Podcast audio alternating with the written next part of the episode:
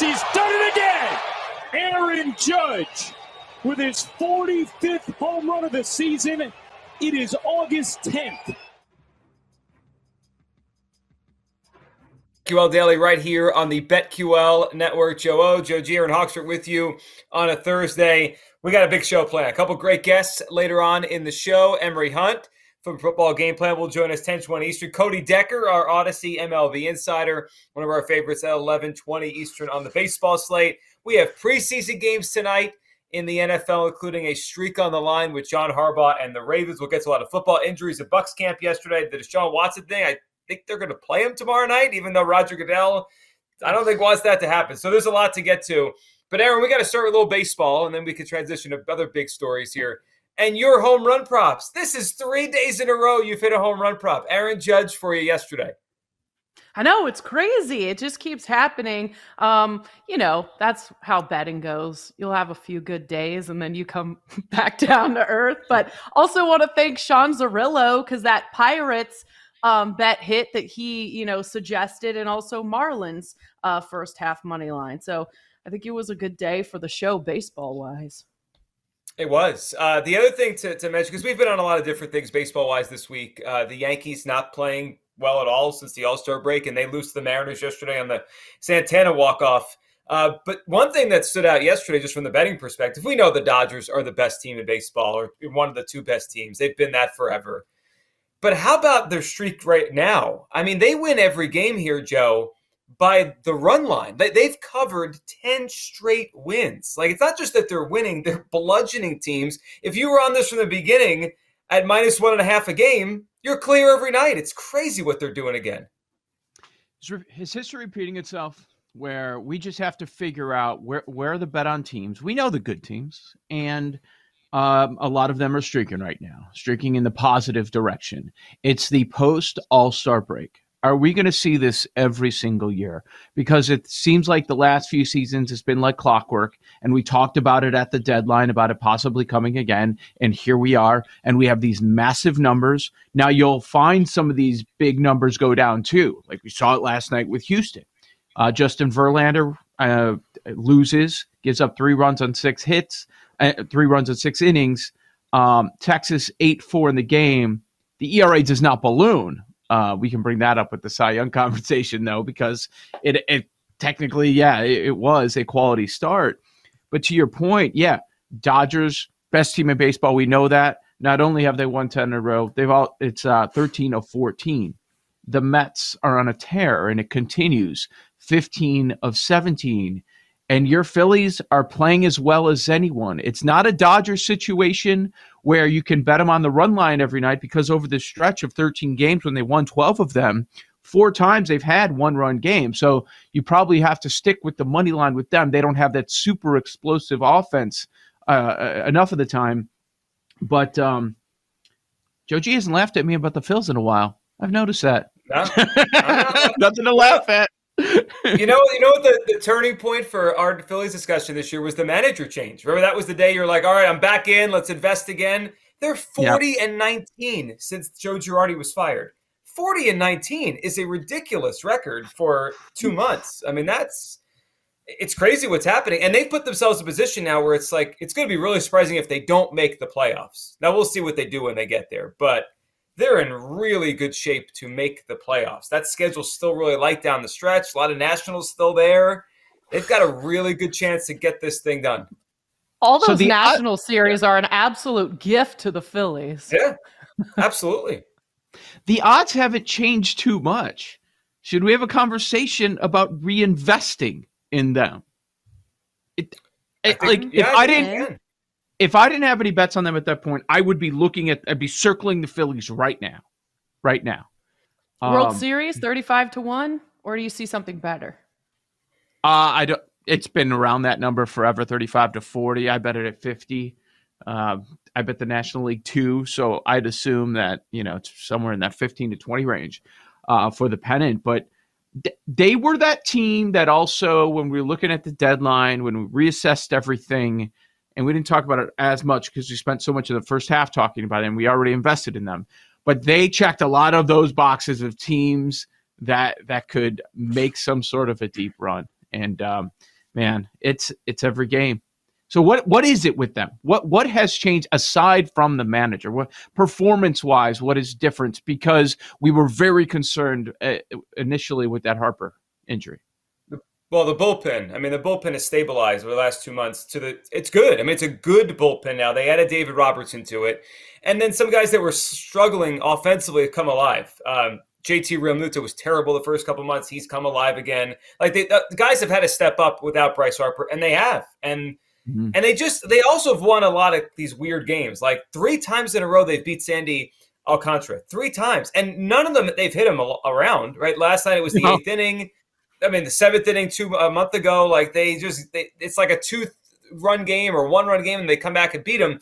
So yeah, I think it's important. And one thing to note with them, if you are going to get invested, these games matter. And like what I mean is, if they could somehow clinch before the last two days of the season a spot, they're a two pitcher staff, right? Two guys are hmm. above everybody else, Wheeler and Nola. If they had to use Wheeler and Nola the last two days of the season to get in, that would severely impact their chances to win that first round with a three game series. If they could get those guys ready to go for the first two games of the playoff series, they could be dangerous, certainly. Now they do have seven more Mets, seven more Braves games. So yep, starting for a while there, yeah, it, it was looking like okay, the Phillies have one of the easiest schedules. Well, they've gone through a bunch of those easy games. They've yep. gone through them, so now they're closer to the middle of the pack. So, but but with that, you've got seven Washington, seven Cincinnati, right? So it balances out a little bit. Sure. BetMGM yeah, does have Phillies forty to one and eighteen to one to win the NL. Yeah, I still think there's value there. My my only hesitation is uh, we've been talking up the Cardinals, who have also been playing well for a while now, and that could be your first round matchup, which kind of scares me. Yeah, I mean, well, here's the one that you would you would get one through, right? You yeah, would get one into the next round, but you would lose one on the other side. All right, so fun night in baseball last night. You're right. The the best teams continue to roll. Aaron's home run props continue to roll, and then we get to some football stuff. So right before the show ended yesterday, and this is always a theme. Preseason tonight. Preseason is back, and we're excited. We'll dive into it. Yeah. But um, injuries become a theme. We'll get to the Watts thing in a second. But Tom Brady, Russell Gage went off the field yesterday, and the backup center. Now that seemed like only cramps, but doesn't it feel like every time there's a beat reporter who says anything, you're like, uh oh, who's hurt? That's all this is this next month. The, the Bucs are banged up. The Bucs are banged up right now. I, I am curious on how they're going to look when this season starts because the center's gone. The receivers are not what we've had the last couple years. I don't know. That that Cowboys plus two week one, Joe, at home is starting to stand out to me a little bit. Look at Joe G just bearing the lead. The lead here is that pa- Paul Aspen took on the moniker of Paul Mushpan.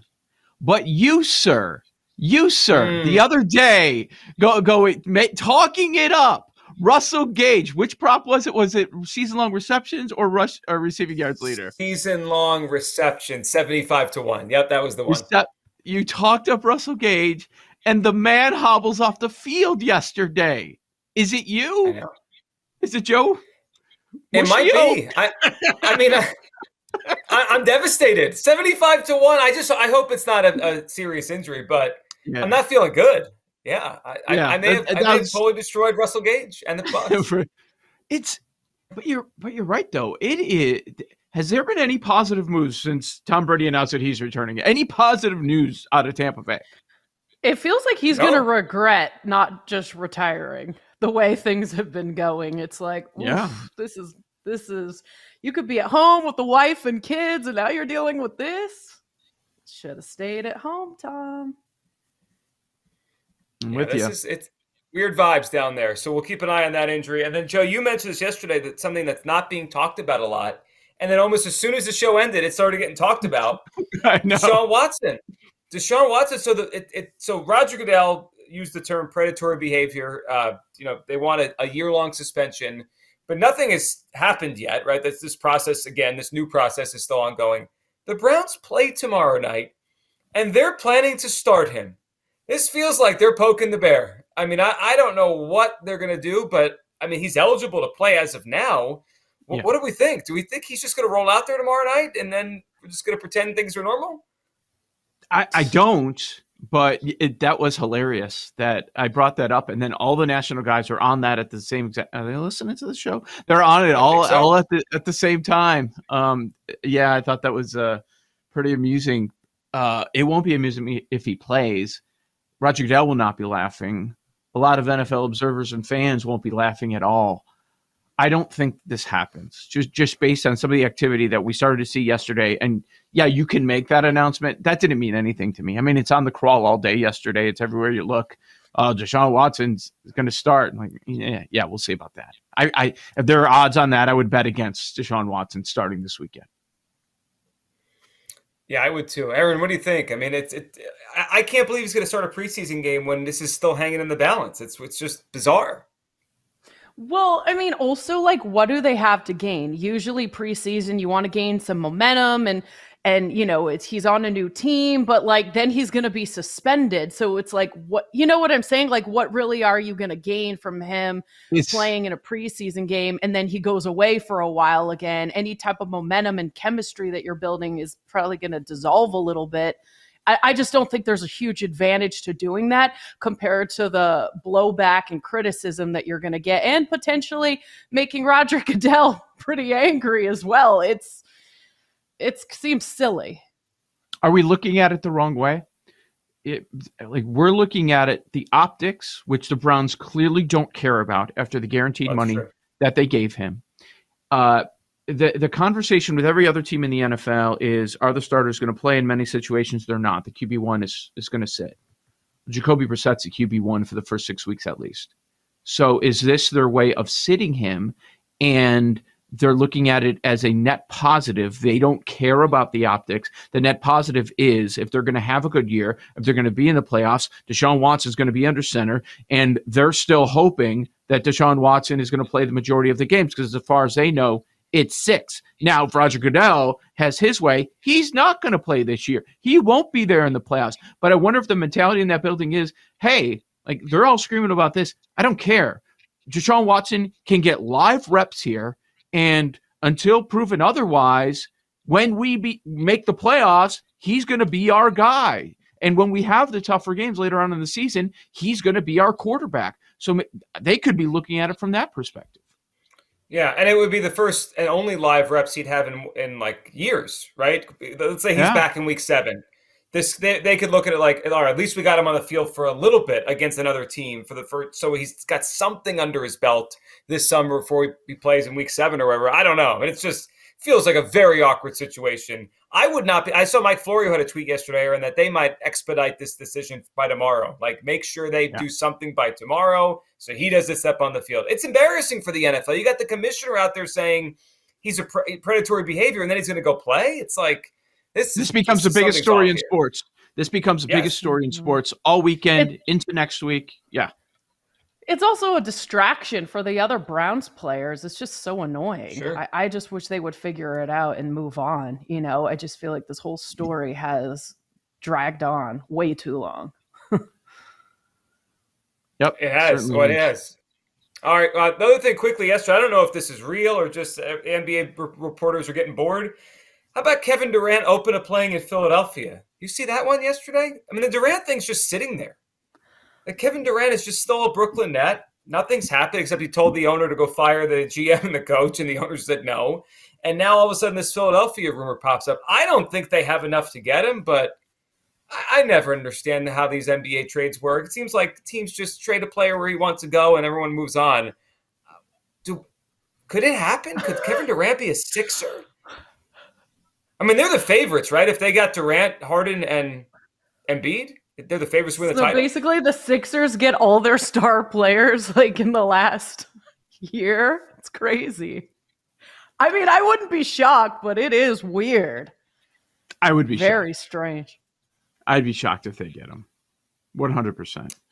Uh, we can't do anything with this, right? They're the eighth favorite. Best number I see is sixteen to one to win the title. The Brooklyn Nets. Can, can he stay there? That's the question. Can he stay? I wish I had a piece when it dropped all the way down to 40 because sure. there's just been no movement on this. I, it just, just seems like a star no like Kevin Durant wanting out. How does he stay? They have to find a way to move him somewhere. I just don't see Yeah. how that will work out. But I I also understand if I'm the owner, like, dude, sorry, I'm the boss, not you. You're not telling me who's going to be the head coach. You're not going to tell me who's going to run the front office of my team. You came to play here. You wanted the last head coach out, and, and we gave you your way, and now you want this coach out. Get out of here, dude. Didn't he? Didn't he pick Steve Nash? Didn't he and Kyrie pick Yes. Steve Nash anyway? You wanted you wanted Atkinson out. Like, okay, I this know, is it's- enough. So, so I understand no movement on that. I, I wouldn't do anything. On the other side, let's dive into the NFC West. A lot of football talk today, right here on the BetQL Network. Listening to BetQL Daily, presented by BetMGM, with Joe Ostrowski, Joe Giglio, and Aaron Hawksworth from BetQL.